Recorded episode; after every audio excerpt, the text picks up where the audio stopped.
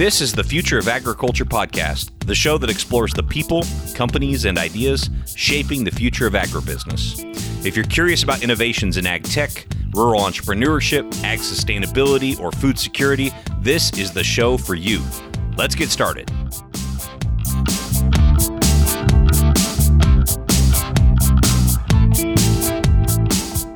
Hey there, good evening. Thanks so much for joining us, or I guess whatever time it is for you. It tends to be late evening as I'm recording and editing these things, but really glad you could join us for this episode of the Future of Agriculture podcast. Indoor ag is the topic for today's show, and a very popular topic, especially in the media and conversations about the future of agriculture. And understandably so. I mean, many of our agricultural problems could be solved if we could fully control the environment in which we farm and we could produce our food close to where it's ultimately going to be consumed. But of course, it's not quite that simple, right? Land, labor, energy costs all tend to be much more expensive in indoor systems. We're limited also on what types of crops we can grow at scale in, in these types of systems. And there's the fact that massive food systems have been established and optimized for efficiency over several decades for the old ways of doing things. Still, indoor ag has more than proven it has a place in the future of agriculture, at least in my opinion.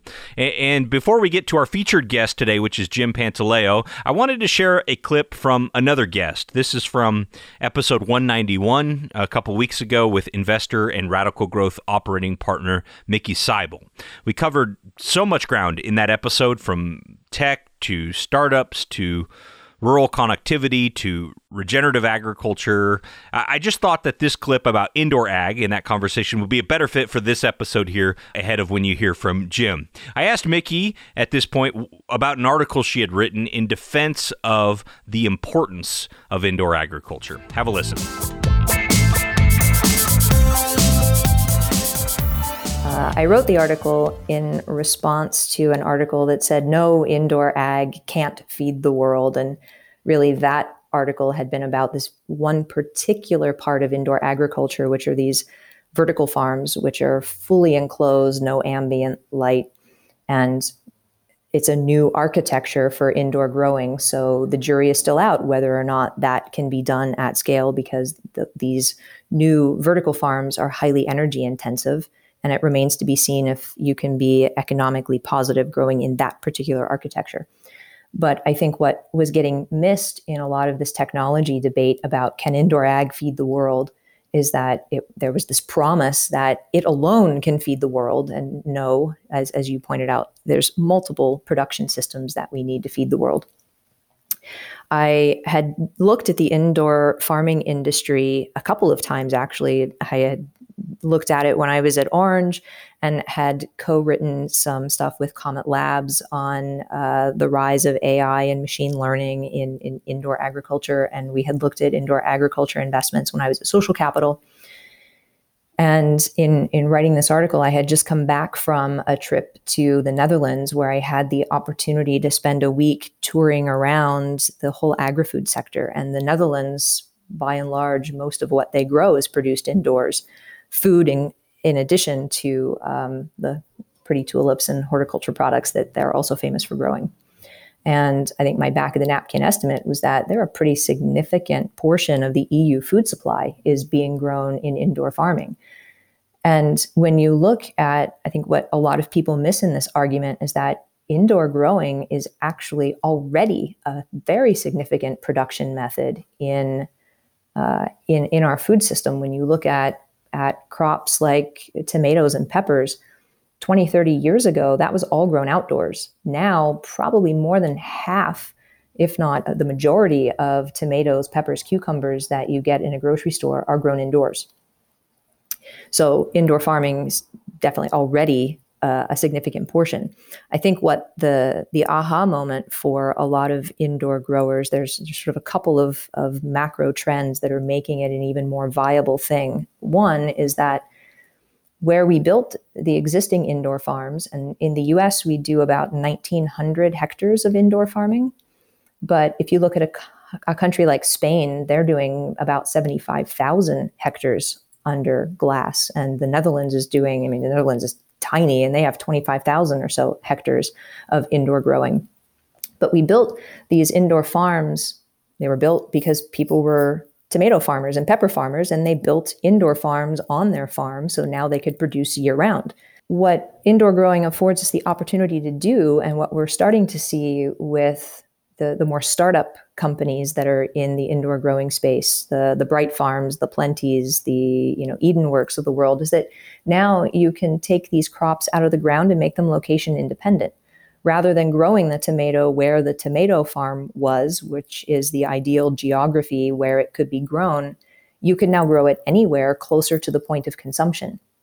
And that plays into the macro trend of wanting more transparency in the supply chain because now you can cut out a lot of those middle parts of the supply chain and go direct to your retail customer. So you can build the greenhouse at the distribution center for the retail grocer or in some cases, you see examples like uh, Gotham Greens and their greenhouses uh, near their Whole Foods, uh, who's a customer.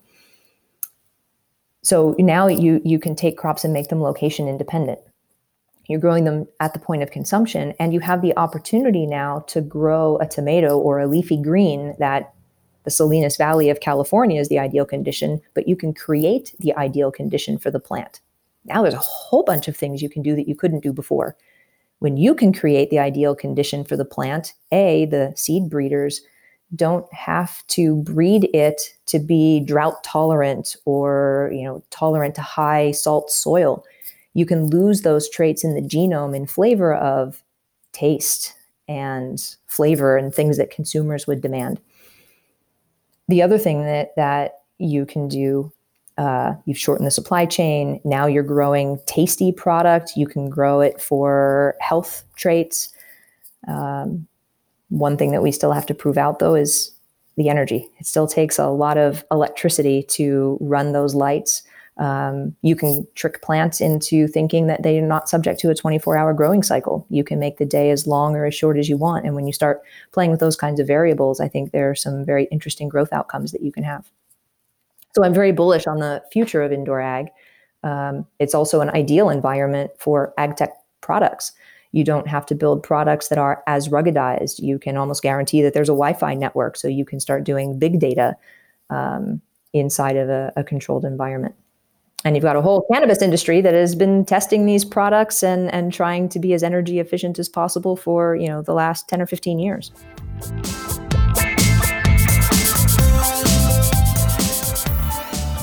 So that's very interesting perspective. It's an investor perspective by Mickey there, and I think she makes a really compelling case. Next, you're going to hear from more of a practitioner's perspective, that of indoor vertical farming advisor, writer, and consultant Jim Pantaleo. Now, you probably noticed that Mickey's comments included greenhouse production, which has traditionally been the vast majority of indoor agriculture.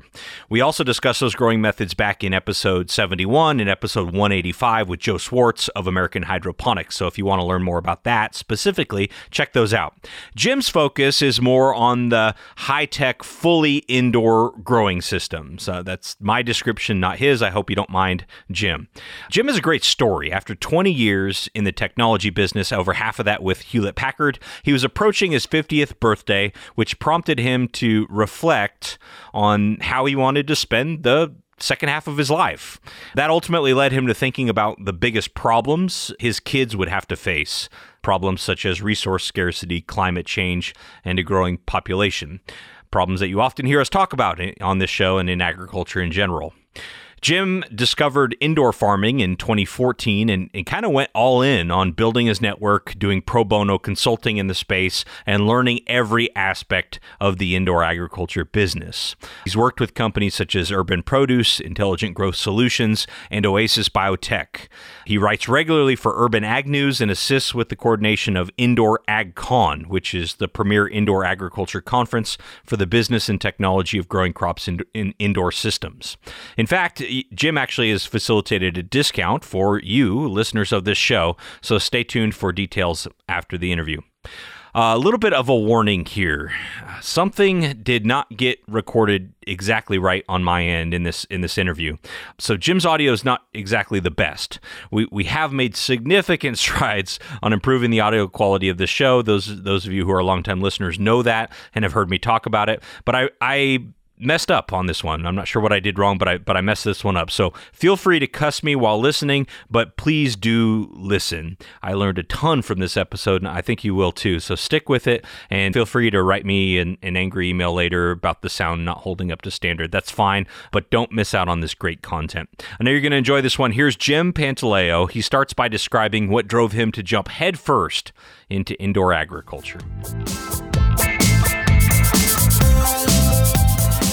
The data scared me, and I, I I have two children. They're in college now, and I just thought about well, in in 25 years or 30 now, we're almost at 2020, aren't we? So, in, in another 30 years, when they're my age, what you know what's the supply chain going to look like where's the food going to come from how are we going to feed that additional 3 billion people and so that's what really kind of sca- it scared me.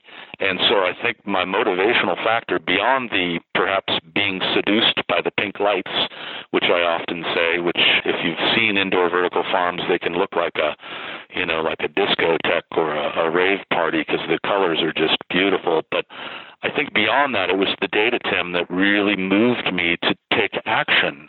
And ultimately, uh, again, for anybody in this world that wants to make a difference, you know, I really felt that actually feeding people was important, and so that's what that's what really motivated me. On top of the fact that you do have a lot of different disciplines in indoor vertical farming. I mean, I'm a I'm a formerly software guy again, so you've got you know the disciplines of computer science. You've got automation and robotics engineering, if you will. You've obviously got the biology part. So there's just lots of different disciplines. And as I tell young people who I speak to, this is not your grandfather's farm, and we need your skill set. Whether you're a coder or whatever it may be from a technology perspective, this industry is ripe, no pun intended, for your skills. So that's what that's what caught me, Tim. Yeah, that makes sense. And, and I, I, 100% agree on the need for those skills from a cross section uh, of, of backgrounds and expertises. One place it definitely, I would think, differs from technology is in terms of like the potential margins that can be found. Whereas a SaaS software, you know, you, you can make pretty big margins for, for a head of lettuce is probably a little bit more difficult. Are, are we seeing that where like investors that are coming into the space and investing like it was a tech company are realizing that the margins are not there, or are there a lot of opportunities uh, out there? No, they are, and that's that's a great question because when you think about crops and you think about viable crops for indoor farms right now in 2019, you know, lettuce, leafy greens, microgreens, herbs, that's your that's your play right now because from a technical perspective, photonically speaking, the micromoles per square foot or the light energy that you need is minimal compared to what's required for fruiting plants.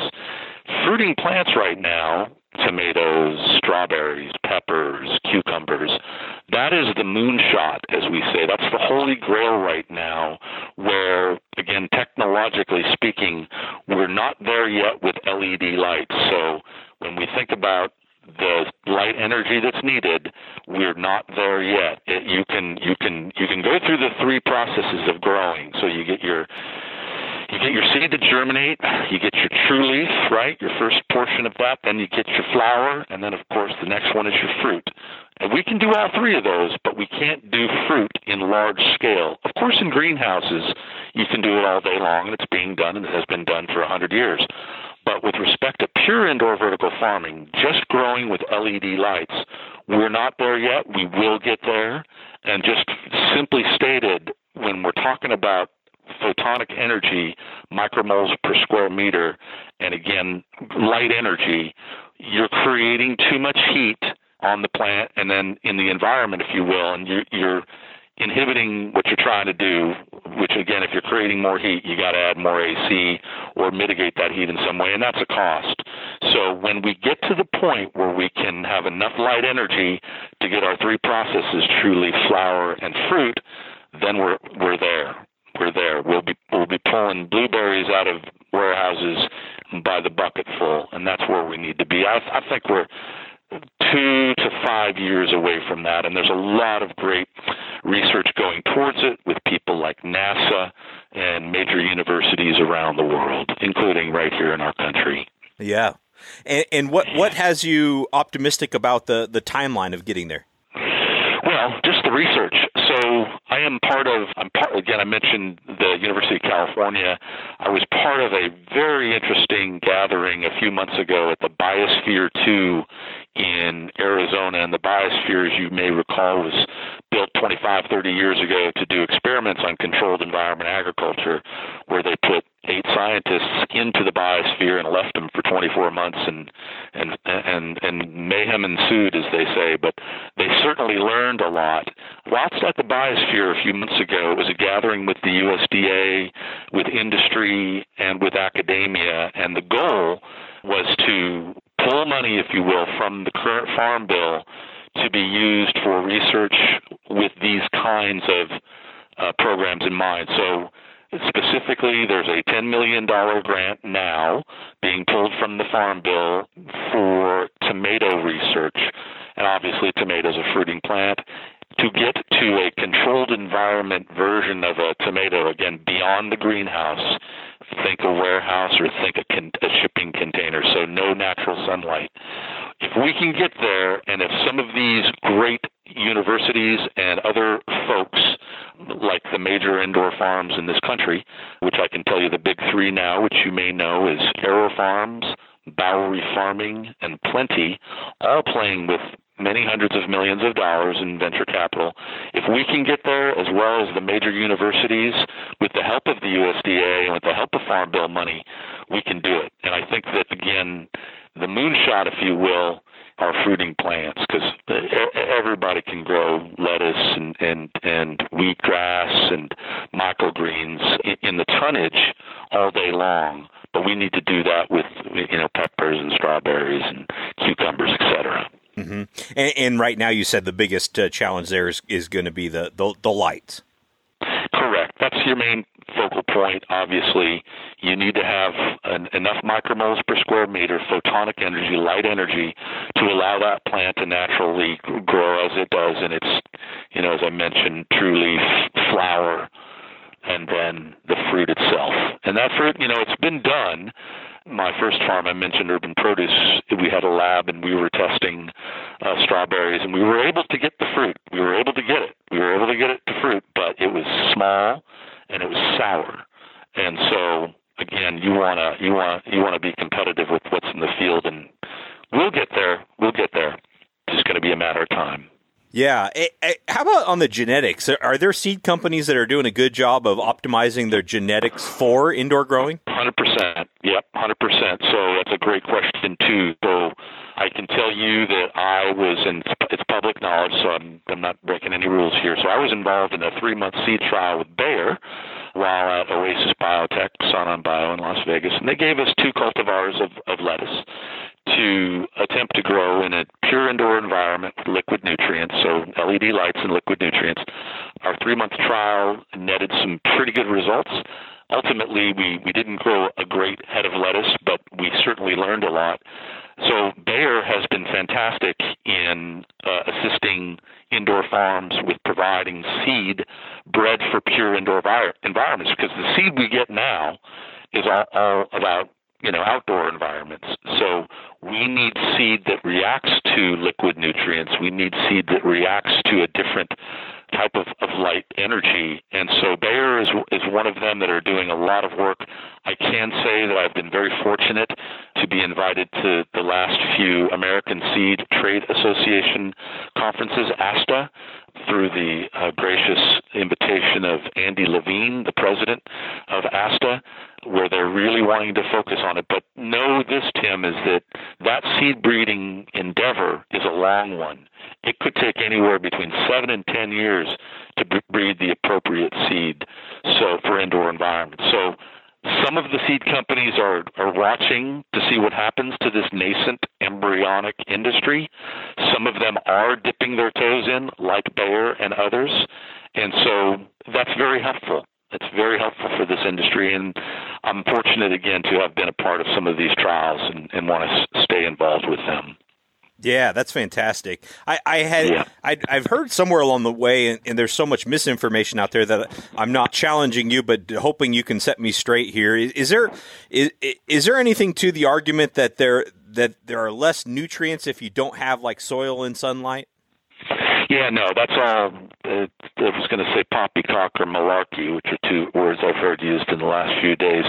That's poppycock and malarkey because you know, as as somebody smart once told me, a nitrogen atom is a nitrogen atom is a nitrogen atom, and so ultimately, when you can control your nutrient inputs, you know, you can you control it. So in fact, I would even go as far as saying that some, if not most, crops grown indoors at the moment can have a, a higher nutritional value than stuff grown in the field. But always up for debate. But no, I, I truly believe that there is no degradation in nutrients when you're growing indoors because again, you're controlling that environment.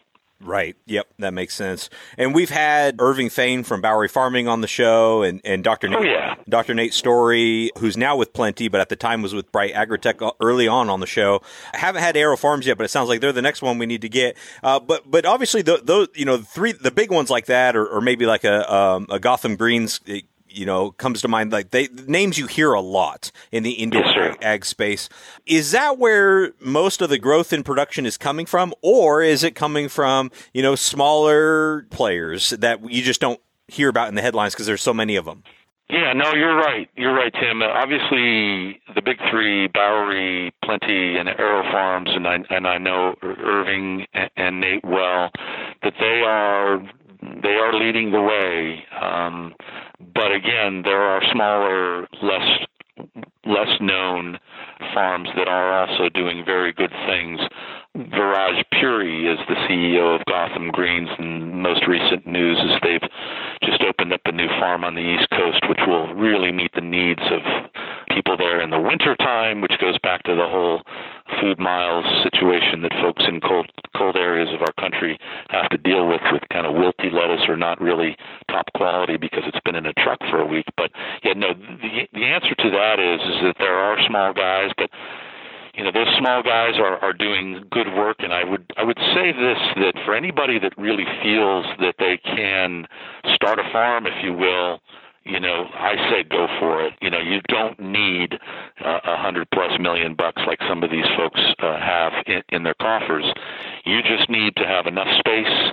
You need to have a, a good customer base, and you need to go grow. And I, I break this down into three very simple words: quality, volume and consistency. If you can grow a quality product in volume consistently, you are right there. And and and I also break it down to three markets, if you will. You can grow for a plate like in a restaurant or selling to a produce distributor. You can grow for a shelf, like in a grocery store, something in a clamshell or a bag. And you can grow for a product. I mentioned PepsiCo earlier. When I was with Urban Produce, we grew copious amounts of wheatgrass. That product went into the naked juice product, which is a Pepsi product. And so you can grow for a plate, you can grow for a shelf, or you can grow for a product. I kind of like the product view because I don't think that indoor farmers right now are really focused on the PepsiCos of the world, if you will, or Odwalla, V8, Bolthouse Farms, those kind of guys. I, I just saw an article. I didn't read it. I just saw the headline, but it was talking about what a great place for ag tech Los Angeles is becoming. And I was kind of surprising to see that that headline. I think it was from AgFunder. Tell us about kind of the ag tech scene in LA. Yeah, so it's a good question. So I'm here in, in, in Orange County, just an hour north of Los Angeles, and uh, you know there have been some there's been some fits and starts, and unfortunately, we had a failure here uh, a year ago with uh, my friends at Local Roots Farms.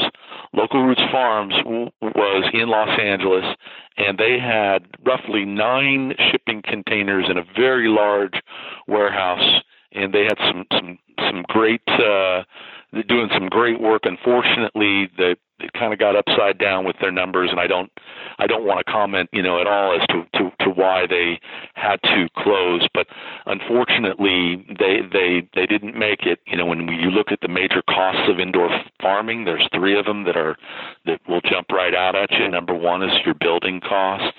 Number two are your labor costs, and number three are your energy costs. So you want to be sure that you're you either own your building or it's it's super cheap in terms of your lease.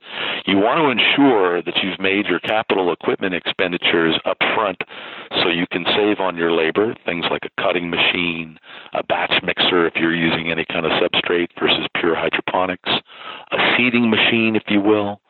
So capital equipment is really important, and then energy in terms of of you know we talked about lights. That's going to be your number one energy drain, if you will, and so ensuring that your your kilowatt hours uh, and the yield that you get per kilowatt hour is is is is appropriate, then then you're in good shape. But that's why you see, for example, AeroFarms and Bowery being in in in places like Newark, New Jersey, Kearny, New Jersey, where you know the, the those the tax base there is needed and welcomed, and you can find real estate that is you know better than say New York City or San Francisco or what have you.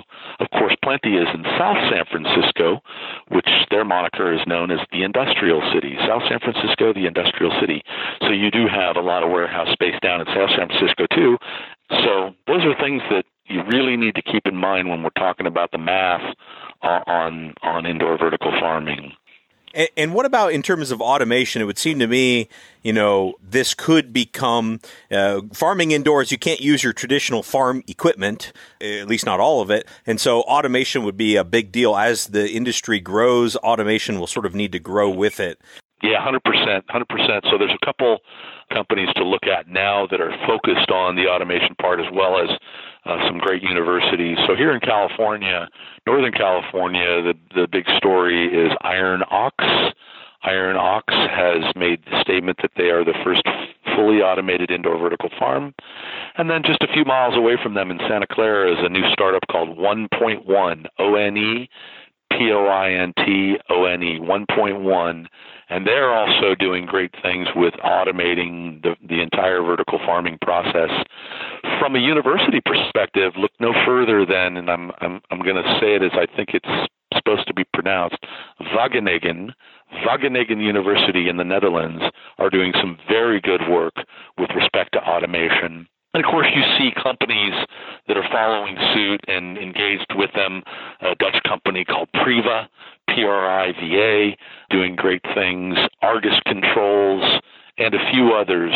And and of course, when you look at their main customer base now, primarily greenhouse growers, and think in your mind's eye, Tim, that robot that's going down a row of green peppers and the thermo imaging camera is looking at who's ripe and who's not.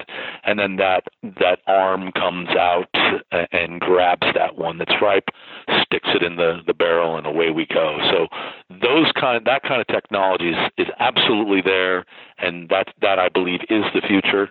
I don't know how many folks it will put out of work but I do know that it will also put folks to work whether it's in the manufacturing process of this or the management uh, of it. You need smart folks and folks to handle the, the, the automation aspect of your farm. So that is 100% coming and is, is, is almost nearly here now.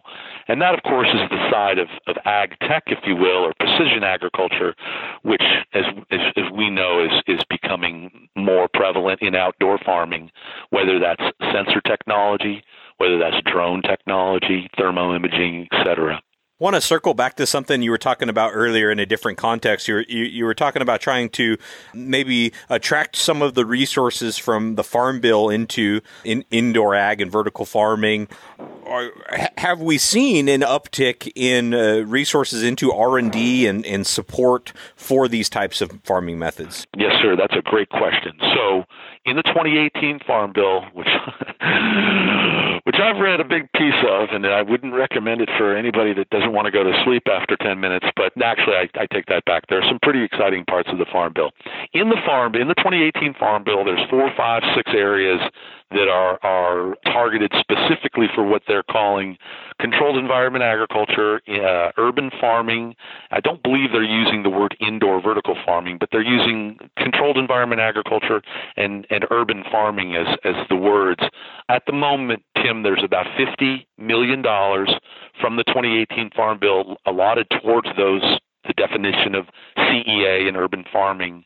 And as I mentioned, part of the um, grant writing group that I'm associated with are looking to get their first $10 million from the 50 to work on tomato research in controlled environments, which again is, as I mentioned, that moonshot. So I believe for the first time, you know, in the in the very short history of indoor vertical farming, the USDA in particular is absolutely behind the initiative of course, there's lots of other areas of farming that need help. We all know that, but uh, 50 million bucks is is a, is a great number, and you know I think that as we move forward and some of these grants get written and the the research research begins, we're, we're going to be in good shape.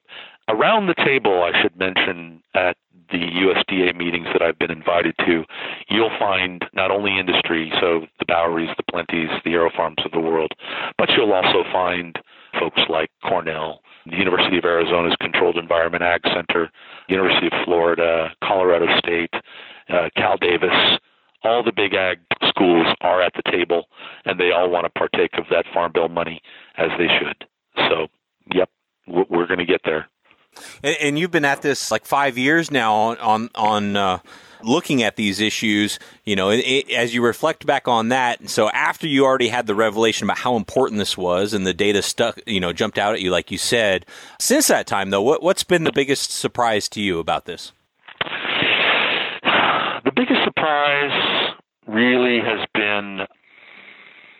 I don't know if surprise is the word, but I don't know if challenge is the word either, but I think that, you know, maybe the biggest challenge, I guess I'll use the word challenge, uh, is that it, it reminds me, and I'm old enough to remember this, and maybe you are too, it reminds me of 25 plus years ago when the dot com era came into play, and you had a whole bunch of folks that were trying to get on the bandwagon and and you remember some of the funky names of companies blue martini or whatever you had a a, a lot of successes whether that was the googles and the yahoos and the others of the world and then you also had a lot of failures and so i believe that this particular industry it, it reminds me a little bit of that, where you have this green rush, as we call it, and you get a lot of people coming into the industry that may or may not have farming skills or knowledge. And I certainly didn't when I got in, but I made damn sure that I knew what I was talking about after that first year because I I needed to be literate in horticulture.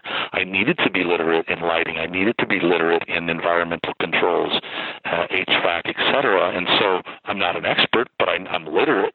And I think that when we look at the industry today, and I mentioned the failures of well urban produce and local roots farms. There was another initial failure in Atlanta a few years ago with a container company called Podponics. I think that it's just part of the natural progression of an industry. And again, if we use if we use the dot com era, that's a, a good barometer. Now, you mentioned Irving Fain. Uh, I should tell you that I'm a, a content chairman and a speaker wrangler for Indoor AgCon, which is the big event that happens in Vegas every year. Irving was our keynote speaker last year, and he just hit it out of the park. He used some amazing analogies and comparisons between the dot com era and, and today and how that related to indoor farming. Specifically, he said that when Uber started, they had uh, two limousines uh, and three drivers in San Francisco. When uh, Netflix started, they were sending you CDs in the mail. When Amazon started, it was books online. And and now look at all of them. We know who Uber is. They're a global company. We know that you know Netflix has now got Oscar-nominated uh, movies, and we know that Amazon with AWS and my goodness, everything else that they're doing, they're not where they were 25 years ago. So I think Irving's analogy of that was fantastic, and I would I would sort of say, if you say what's surprising to you or what's challenging, it's it's kind of that vibration that we're we're we're at a very nascent point in the, in a new industry, and I believe in the future that we'll look back at this time in 20, 30 years from now, we'll we'll say, well, we did it we did it. We we can grow food indoors in in sub-Saharan Africa or in in the Arctic or whatever on the moon, Mars for goodness sakes. So it's there. We just we need some more time. I think that's a great place to end it, Jim. Thank you so much for your yes, time. Sir. I think that's uh, a very encouraging message, and certainly the thesis of this podcast is that there there is no one answer to the future of agriculture. Otherwise, this would be a one episode podcast, and now we're at 180 something episodes. So, well, there's a lot of answers, and, and I definitely think that indoor ag is a part of the equation, and I'm excited to uh, watch your contribution to the industry because it's it's uh, it's it, you, you have a, an infectious enthusiasm for this, and I appreciate appreciate you being on the show. Thank you, Tim. It's my honor, my pleasure, and I'm so glad that you asked me today. My, my, my great pleasure.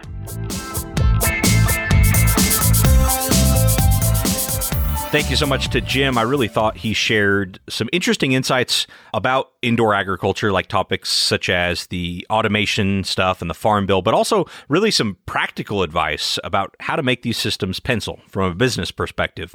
As I mentioned at the top of the show, he also arranged for a special offer for us. Podcast listeners can save an additional $100 off early bird registration rates for Indoor Ag Con when you use promo code FUTURE520 on my script here, it's got future all in capital letters. I don't know if that matters, but the word future and then the number 520 altogether, future 520. That means you could save up to $400 off the full price pass. Held May 18th to 20th at the Wynn Las Vegas, Indoor AgCon is the premier event covering the business, technology, and innovation around growing crops in indoor systems, including hydroponic, aeroponic, and aquaponic techniques. So, wow, $400 is a lot of money. So, use the promo code, sign up right away, and go to Las Vegas. Have a great time May 18th through 20th. Thank you so much for your time and your attention on this episode. I really do not take it lightly. I want to make this show the best it possibly can be for you and make it worth your while every week to listen. We'll be back again next week with another fascinating story of agricultural innovation. Hey, thanks again for listening to the Future of Agriculture podcast. If you like what you heard here today, I'd love to connect with you further. Go over to futureofag.com, that's futureofag.com, and let me know a good email address for you so we can keep in touch. Also, you'll be able to check out a ton of bonus content on the blog while you're there.